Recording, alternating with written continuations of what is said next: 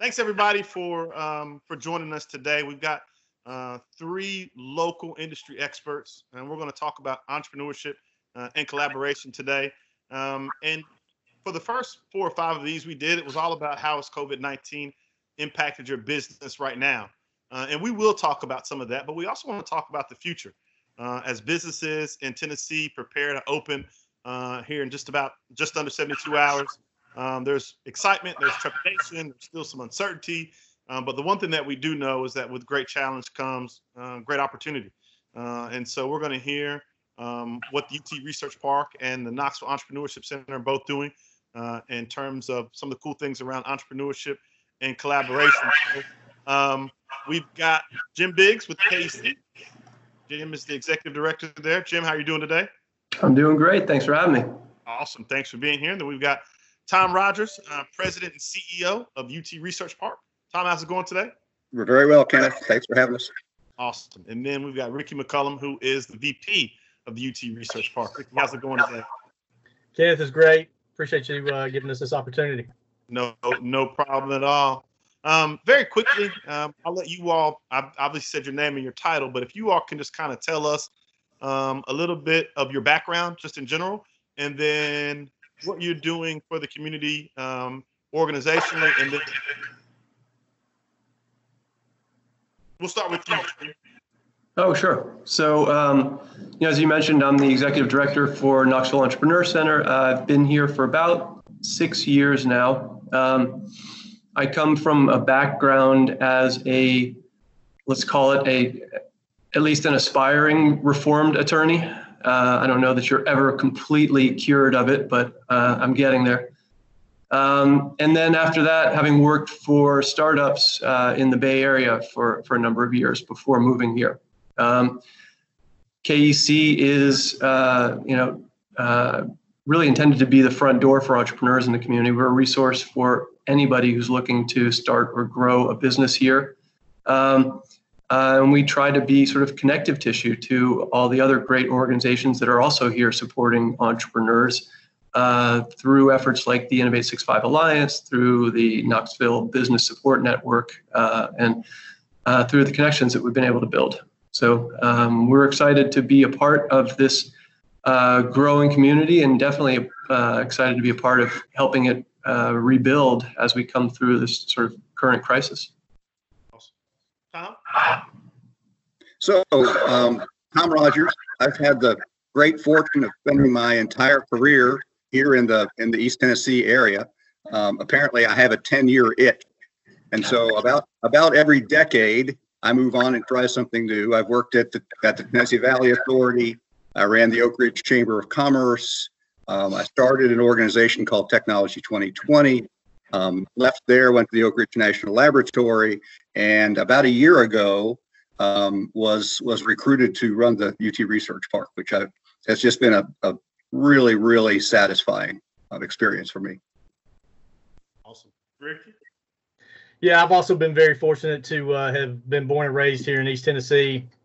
Um, had an opportunity, um, like Tom, to to work for TVA for uh, for a number of years before making the transition over to the uh, to the University of Tennessee uh, back in 2014, where um, I worked with a group that uh, um, in corporate engagement where um, we would engage with industry across the country, um, find the strengths and capabilities with the with the university, and then match them up with with industry in the relevant um, areas of of research and and giving opportunities uh, with the campus. And um, had a lot of uh, had a lot of time to spend with uh, leadership, faculty, our students to get to know the uh, the university inside and out, and um, we're very privileged to have the opportunity to come over to work with Tom at the research park back in um, July, and really uh, capitalize on that knowledge of the the university, um, so that we can make sure that we're everything that we do is surrounded by how does that connect to the university, how does it connect to private industry and the developments that we're doing, and and creating a bigger ecosystem, um, not only for the campus but for for Knoxville itself. Awesome.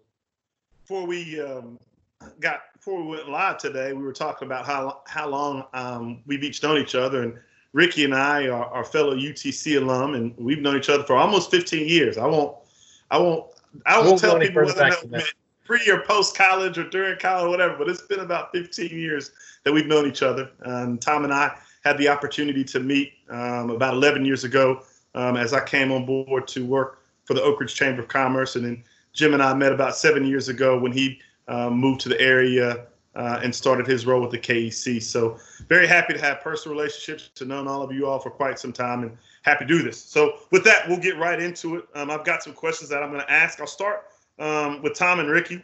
Um, research parks and ecosystems have increased over the last decade. How do you think the pandemic will increase the need for their presence? Well, let me take a let me take a, a, a crack at that. Um, we were talking before we came live today that you know none of us really know exactly what is going to happen post pandemic and what's going to happen in Knoxville over the next weeks and, and months. Um, but um, the research park is a is a gateway for collaboration for the private sector to engage with with the university and with the national laboratory. Um, and those those collaborations, as as life changes, I think there'll be people will be in public less. Um, will be trying to be much more efficient with the time they spend in public. And so the value of curated collaborations, the, the contacts that Ricky has at the university, the contacts I have in Oak Ridge, um, are going to be really, really valuable. I think we can help people more efficiently reach out and find the, the student talent they need, the R&D capabilities that they need to be successful um, in a changing world. Yeah, and I know over the last couple of weeks, there's a, a, a kind of a professional group that that we belong to called the Associated uh, University Research Parks, and so there's been regular calls um, about you know how do you how are we uh, are all the research parks handling all the COVID nineteen change and um, how is industry related to that and and all of the connectivity that they have in the research parks and you know from the gist of of of everything that we're hearing from some of the bigger research parks across the country is that um, while it is a, a, change and inconvenience, um, there is a path forward, um, and the research parks have a very integral part in that. You know, as you can see over the last couple of weeks, research parks have utilized their relationships with industry to help um, drive projects with the university, um, creating you know the face shields and the face masks, and um, really utilizing those relationships to be able to help in this. And I think that that's going to something we're going to see continue to happen um, and kind of evolve. Um, I think from the aspect uh, of, of attracting and retaining, you know, industry into into our research park is is also going to um, take some creative um, mindset on our part of, of how do we connect all those things. But with the the relationship that that Tom mentioned we have with ORNL, the connectivity to campus, our incredible students and leadership, I think that's something that we're all going to do together and figure out what's uh, what's the best path forward to to make everybody successful during you know this time that we we've never experienced before. You know, it, it's interesting. You, you think about um, traditional PPE products, and you look at masks, and you look at gloves. Um, but I would imagine that as time goes on, um, for I don't know the next year or maybe indefinitely, that there will be some other products that are um, utilized, created, some other innovation Anybody have any thoughts on some other things? Maybe you've read an article or magazine, or maybe you've seen some different type of protective products that are maybe on the cutting edge right now that you think could be utilized, either new or ones that have had prior usage and maybe now they're going to be used um, for a different reason?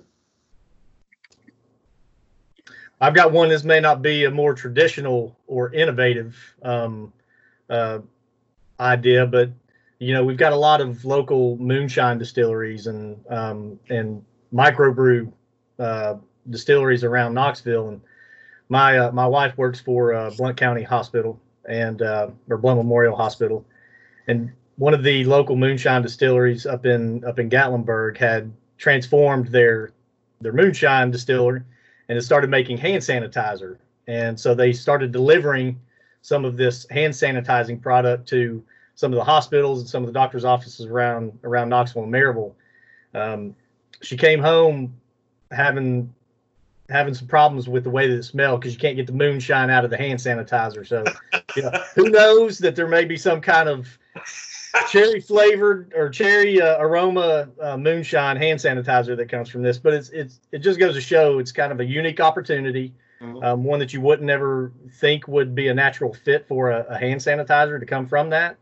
But I think that's the innovation and creativity that we're all going to have to have to have as we kind of move forward in in thinking outside of that that normal box and and what can we do to to really make an impact and and and how can we do that? Interesting. Awesome. Well, Jim, if we see anybody walking around licking their hands, we know that we got moonshine hands. Jim, for you, entrepreneurship ha- has always been scary. Um, how how do you think tomorrow's entrepreneurs are going to have to change their go-to-market strategies in order to be successful? So, um, you know, I think there is, first of all, I would echo Tom's comments. There's so much uncertainty right now that um, people don't know exactly, you know, what going to market even looks like at this point, especially if you're talking about launching a new product or trying to bring a new idea to market. Um, so, part of it is just going to have to be a continuation of the really sort of agile approach to uh, to testing a market and understanding who your customers are that entrepreneurs have been developing for a while, right? I mean, I think this just reinforces the idea that lean startups uh, are going to be even more critical. Um, so, what else does it mean? Well, you know, one, um, remote work is here to stay, right? Um, most people, to the extent that they can avoid it, are going to be working from home at least part of the time. Um, so, how do you maintain productivity? How do you ensure that your team continues to be connected uh, and um, pulling in the same direction uh, when you don't have physical presence? I think that's going to be a challenge people are going to have to to continue to address. Um, some are more adaptable to that than others. Um, I think it also means, you know, um, that if you are going to be launching a new venture right now, you need to seriously consider how you're going to capitalize it. Um, early stage money has all but evaporated for entrepreneurs, uh, and it's not likely to return anytime soon. So, trying to think through, um, you know, uh, strategies around raising capital or how can you bootstrap a company are going to be a critical part of, of how you go to market at this point with, with a new venture in particular. Um, and then I think you also have, uh, you know, differences based on what kind of business you're trying to do, right? So if you're trying to launch a new retail place or you're trying to start a new restaurant, it's going to be a completely different um, set of problems that you encounter uh, from launching a new software company or from, you know, maybe converting a moonshine distillery over to doing uh, uh, hand sanitizers. Um, so part of that really is just going to be a function of responding to the marketplace. Um, you know, do you want to open a co-working space right now? I don't know. Is that model completely dead, or is uh, there going to be an opportunity for that to come back at some point?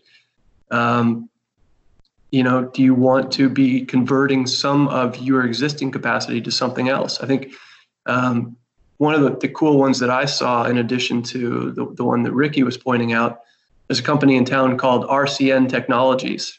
Um, you may have come across uh, Jeff's company at some point. Um, they have a process for retrofitting school buses with Wi-Fi hotspots, um, and we're already looking at doing that and helping uh, kids be able to connect to Wi-Fi while they were on a school bus, for example.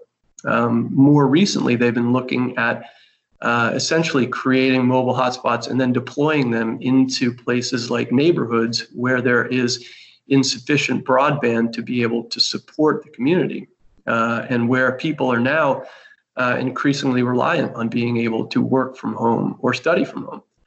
Uh, so you look at people who are taking existing things and being able to to adapt them, and I think that's another way that people are going to technically be going to market uh, is is um, just you know doing these kind of pivots and, and being able to move forward with stuff that they've already got on hand. Well, our in some ways is a competitor of so we might have to edit that last part out, Jim. We don't know if we're going to air that.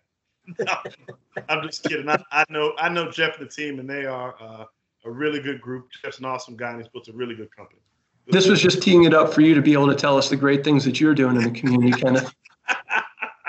That's a salesman in you. uh, next question um, for, for Ricky and Tom. Uh, how will universities change the way that they interact with students and for-profit businesses to create and maintain strong relationships? Ricky, you want to go first? Yeah. So, um, and, and actually, this kind of hits uh, home to some um, some potential prospects uh, new to the university that I've I've had conversations with this week. Um, I've had um, you know West Coast companies, uh, Midwest companies, all still very much interested in, in recruiting our students. Typically, you know the the way that they come to campus is through the recruiting events or through some kind of engagement with classes and um, faculty and um, shared sponsored research projects and all those type of things. And while there the the travel piece is not going to be in place, and I think this just provides another opportunity to connect to them. Um, that companies are really looking to go towards a, a full virtual experience where it doesn't necessarily a need for them to travel from the West Coast over here for a recruiting event, but still have the same level of, of connectivity and face to face time and um, you know, to be able to get a good idea of what that student is and can be for their company. Um, and one of the suggestions that I've heard from several companies is is doing a kind of a virtual um, company share. So you know, you host a, a platform where everyone can join in in one place.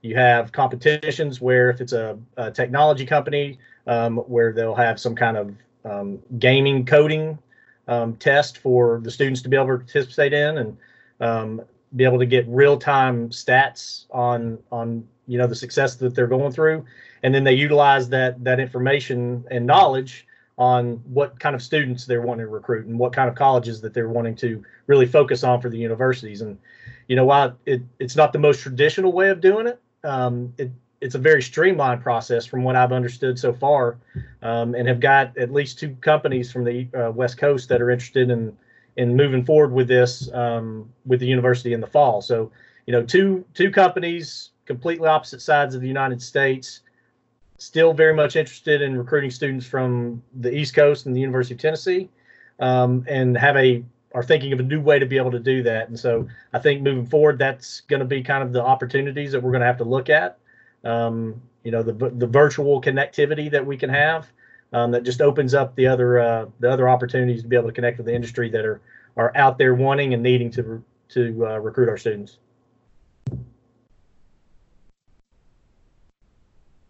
Tom, anything to add? Yeah, I think Ricky's spot on. Um, the universities are going to change, um, and we need to change with them so that we can service our, our customers better. Um, We've actually had some experience with that ourselves this semester. Uh, we're working with a, a senior design team um, from the civil engineering department, um, trying to understand what the south portion of our park is going to look like as the Tennessee Department of Transportation builds a brand new interchange that will connect um, the UT Medical Center and and, and the research park. Um, and we weren't sure how it was going to work. I mean, we had we had a team of eight or nine um, um, juniors and seniors at UT. Um, they all had their assignments, and we had to shift virtual, but it's worked very well. And I think that that we'll be able to help companies. I get back to um, curated collaborations. It's it's people are going to have to be efficient, and and they're going to need resources like research parks to help them do business. Being that conduit is going to be very important. I, I'm interested to see how the relationships will grow since um, geography uh, will not be a biggest challenge for you all as it probably has been. How you all can grow nationally and then maybe even international. I'm not sure. Are there international relationships that you all foster right now, or is everything that you all do here um, in the in the U.S.? As I think about it, I think most of our most of our, the partnerships that we're working with right now are are domestic, but there certainly is the opportunity to do more of that. Certainly, we have faculty from around the world. Um, the, the, the laboratory has people working from 89 different countries. Um, and so I think that you'll you'll see more of that collaboration going forward, especially if we move to a virtual world um, and geography becomes less of a constraining factor. Uh, it may increase significantly. Interesting. Okay. Tom, I would also suggest, um, although we all think of VW as, as living right down the road, um, I mean, that's, you know, that is an international collaboration for you guys, right? Yeah, And- that's and true. That's a testament good to the point. Fact that, um, Sure. that you guys really are pulling in talent from all over the place. Right. And hope to do more. Yeah, we look forward to it. Jim, next question for you, and I, and I can talk about this from personal experience. Um, events have been tremendous for you all. You know, you all host, I don't know, anywhere from six to 12 events, maybe even 14 every year, whether you all are uh, a co sponsor or co host or it's solely a KEC event. Um, so, with programs and special events being so vital to your ability to impact the entrepreneurial community, what innovative ideas can we expect moving forward? And I will actually, Jim, I'll let you answer this, and then uh, would love to hear from uh, Tom and Ricky on this one as well. You know, I think that's really going to be an interesting question. Um, we have been very fortunate. We've been able to move the vast majority of our programming online at this point. Um, and um, that seems to have been successful so far. So, uh, you know, things like our, our co-starters class, our uh, Etsy craft entrepreneurship class, we've actually been able to do online. Um, but it doesn't have the same level of connectivity. It doesn't have the same level of opportunity for um, for spontaneous collisions that you find when you do one of those in-person events, uh, especially some of the bigger events where we're fortunate to partner with uh, folks like like Tom and, and the Research Park and the rest of the, of the uh, group at the Innov865 Alliance to do uh, you know a startup day, for example. Um, uh, so, um, you know, the, the honest answer is we're not 100% sure right now. Um, we are looking at continuing to do some of that stuff online and expanding our use of platforms like Lunchpool. I think you've seen a couple of events there, and um, in some cases, it's perfectly tailored to doing things that we were going to do live. Uh, so, um, we were going to do a hackathon over the summer. We may do the hackathon using Lunchpool. Um, we are partnering with the city to do an event for small businesses uh, later. Uh, I guess it'll be in, in early May. Um, and the idea will be that you can pair, um, you know, support resources at a given location on Lunchpool um, with people who want to come in and come out and, and seek advice and guidance. Um, we, uh, you know, we are also um, looking at, you know, can we do uh, can we get creative about how we get together with people? Um, we even floated the idea for a minute of finding uh, an old uh, drive-in theater somewhere in Knoxville uh, and using that as a platform to go out and host some of our events. Um, turns out there aren't very many around, but there is one in Maryville. So if we can get people to drive up there, then uh, uh, you know maybe we'll be able to do that. Um, but um, you know, I think it's going to be um, a, a, really a function of responding to um, how the community continues to to emerge from uh, sort of a lockdown mentality, and how quickly we can get back to um, to something closer to the, the personal uh, sort of connectivity that we were fostering before this all happened. Ricky and Tom. So I know, just speaking personally, but I know Tom and I both have kind of shared this. Uh, we're face-to-face people. Um, that that's a, a, big challenge of not being there face-to-face and having um, our our guests or, or industry that we have in not being able to physically have them walk around the park to see how beautiful it is. You know, it's one thing to be able to to share pictures and you know presentations and stuff of the space but it's it's a completely different thing when you're in in the park looking at the river looking at all of the landscaping and kind of seeing that bigger concept so you know i, I agree with jim it's it's going to be one of those things where we're going to have to adapt some way and and hopefully find um, a good solution that meets both of in person and virtual. Because um, some things are just going to be um, harder to to sell the picture and to be able to see the bigger opportunities when you're not there in in, in person. Um, but we've got some ideas of being able to incorporate, you know, at least for us, for some really cool drone footage where we can kind of um, show off the park a little bit, um, a little bit better and a little bit cooler way that kind of attracts to you know the younger audience, um, and being able to kind of capture that that unique opportunity with some of the new technology and stuff out there that we can use to help us showcase the park when we can't physically have people visiting there in person. I think actually that's a it's a great point, Ricky, and something that um, you know maybe to follow on. Um, content and the ability to tell a story right now is one of the ways that you keep this community moving forward, right?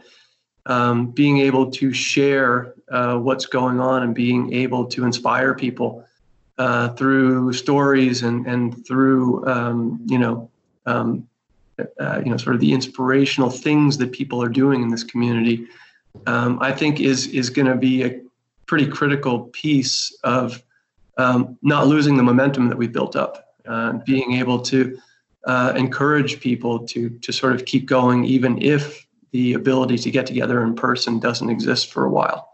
Um, and you know, I guess the other thing I would suggest is that since we've gotten somewhat more accustomed to operating via Zoom, um, to some extent, it opens up a broader horizon of content that we can consume. Right, so we can bring in speakers uh, who we might not have otherwise tried to engage, for example, um, because we didn't want to do it virtually, right? We want to have those people here in person. Now people are really uh, uh, open to the idea of sitting in on a webinar with somebody who may be, you know, halfway around the world at this point. Um, and so uh, not only can we bring in content, but we can push out the stuff that we're creating to a much broader audience uh, and, uh, you know, maybe help showcase the great things that are happening in Knoxville. Yeah, I think I'd add that the the um, the virtual world has its advantages and its disadvantages, right? So um, Jim and I have worked through the Innov865 Alliance with with um, lots of lots of our, our colleagues for years trying to get investors to come to our startup day so that you know they're going to come here so that there's no substitute for face to face and actually the the whole investment pitch and speed dating thing as as society gets more used to doing um, Zoom meetings and everything, we might actually improve our outreach to to find investors. And access to capital is an issue here in East Tennessee. But I think the the real value that organizations like KEC and the UT Research Foundation um, and and the Anderson Center for Entrepreneurship and Innovation bring is the is the quality of mentoring that they provide. And that mentoring, I'm I'm with Ricky. I mean, we're face to face people. There's just no substitute for for being with someone and getting to know them um, and getting the guidance that entrepreneurs really need. So, virtual world can can can I think um, we can we can improve our our performance in, in some areas, but but again, there's no substitute for that personal contact.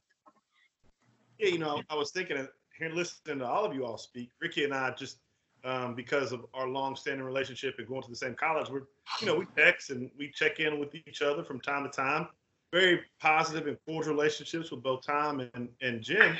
Um, but I don't know if this hadn't happened that I would have been able to get, you know, the three of you to uh, on an interview, right? It would have, from a scheduling standpoint, from a, uh, an availability standpoint, it probably would have been nearly impossible with the with the busy schedules that all three of you all have for me to get you in one place at one time. So um, to to all of your points, it definitely is going to open up some opportunities to get people at the same place at the same time, it will be virtually of in person. Like Tom, you said, it's got some, there's some advantages.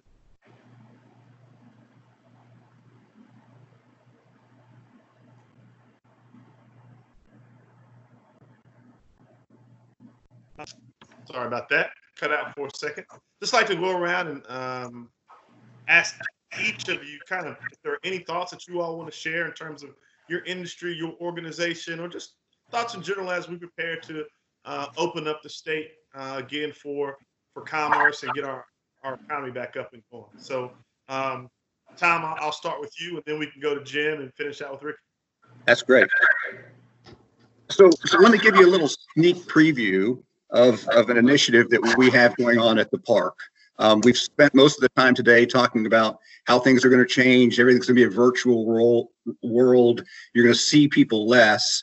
Um, Ricky and I have offices in the Joint Institute for Advanced Materials, and there is a um, a wonderful 2,000 square foot wet lab on the ground floor of that facility that just since the day I started has has screamed to me this could be a, a wet lab technology based incubator for this community.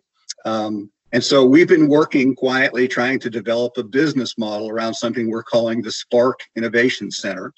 Um, have made some real progress. That's one of the one of the things we've kind of chuckled about while while there's been less demand for our time on real estate projects, we've had time to work on things that we can control, um, like new projects like this.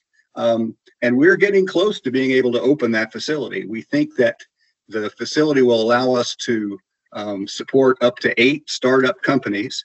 And believe it or not, we have commitments from six companies already. So um, sometime this summer, July 1st, we hope, maybe a little bit later, uh, we'll be uh, announcing to the public the, the creation of a brand new wet lab incubator for Knoxville. Okay, awesome. Jim? Uh, Tom, that'll be a great, great addition to the community. I'm excited to see that. Um, I think I, I forwarded you some information about the one we had visited up in, uh, In, in in Boston. Yeah. Yep. Really, really impressive. So that'll be, that'll be awesome to see. Congratulations on, on getting that going.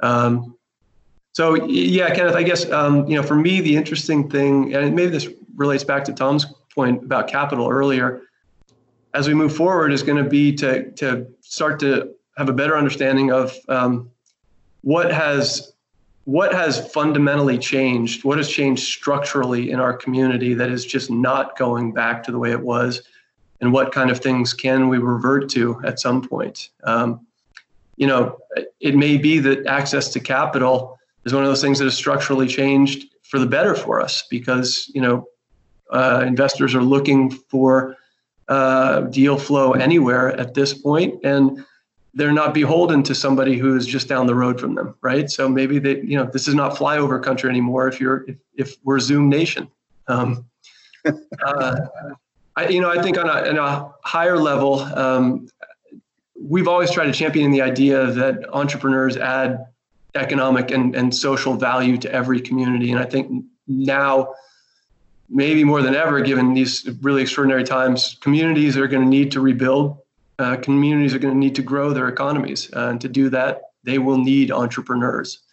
Um, and so, whether it's bringing a new business back to life, whether it is bringing an existing business back to life, um, we as an ecosystem are going to need to be there to support them uh, and you know to be providing the, the, the flow of talent uh, of information and resources that uh, the organizations uh, that we work with, um, like uh, the university, uh, like the research park, the lab, um, and you know then the chamber and, and, and the urban league and all these other organizations that support entrepreneurs are, are bringing to the table. So this is going to be a community effort um, to help us understand the value of, of entrepreneurs and then to help um, them realize a success that's going to keep us growing. Um, one of the things that we've done um, since we're giving sneak peeks uh, to help uh, try and pull that all together, um, we created a website called Opportunity Knox. So if you go to opportunityknox.co, um, we're basically uh, creating an, an open source website where people can come and develop uh, a community resource um, that crosses boundaries. So, not just focused on business, not just focused on health and wellness, not just focused on food insecurity or housing insecurity. Um, uh, it's sort of a one stop shop where people can come and then connect with resources that are um, focusing on all of those uh, different topics. Um, and uh, we're excited to uh, to have partners in. This is not a it's not a KEC thing. This is a, a community thing, um, and partners from from the entire community uh, who are working with us to develop that. Um, so we're excited to see the community come together and uh, to help us uh, sort of um, recover and grow going forward. And I think that's that's the opportunity we see in front of us. Awesome. Awesome. Ricky, we'll let you finish this out. Yeah, so the one thing that uh, that I that I love about the work that that Tom and I and um, um, Sharon Meredith and, and Tabitha Park, our our complete team, are doing at the research park is is the coming together and, and it being the connectivity gateway um, for collaboration, not only with the university, um, but with ORNL and the greater Knoxville community. Um, for me, it's been um, at a place that can help support and give support um, and all those connection points, not only to the you know economic development resources that we um, have with the chamber and with Jim at, at, at KC, but being able to help all the small businesses, the entire ecosystem, um, grow and thrive as as we find ourselves in a in a new area that we we've never been able to navigate before. Um, we are doing some some really cool things. One thing I want to mention um, is that while I want everybody to be mindful of the social distancing and you know gathering in large numbers, the research park is a opportunity for folks in the community to go enjoy. There's a huge greenway that runs through there. It is on the riverfront. There's walking trails throughout. There's opportunities for you to take your dog and go out. It is a it's a resource that's that's there for everybody to use. And and oftentimes we hear, well, I, I thought it was a research park. I didn't know that we could go over to there. I didn't think that that was a, a place where we could go enjoy. That is completely not the case. Um, it's a beautiful piece of property. And so, you know, during this time when you have some free time, you can get out with your family and take your kids, your grandkids, and bikes and, you know, go enjoy the space and see it uh, for yourself. Because we're we're hoping to develop um, that area down towards the waterfront, and so this is a great time to be able to go utilize um, a piece of property that's that's very closely located to where we're all where we're all at right now. So um, thank you for giving us this opportunity. Um, we certainly appreciate uh, all that you're doing, and uh, look forward to uh, to giving you any support that we that we can from our end. Gentlemen, thank you so much for your time. Uh, everybody that's listening, I'm sure they've been able to get some some valuable information out of this. Good to see you guys virtually, and uh, hopefully sooner rather than later we can uh, share. You guys take Thanks, care. Kenneth. Thanks, Kenneth. Appreciate the time.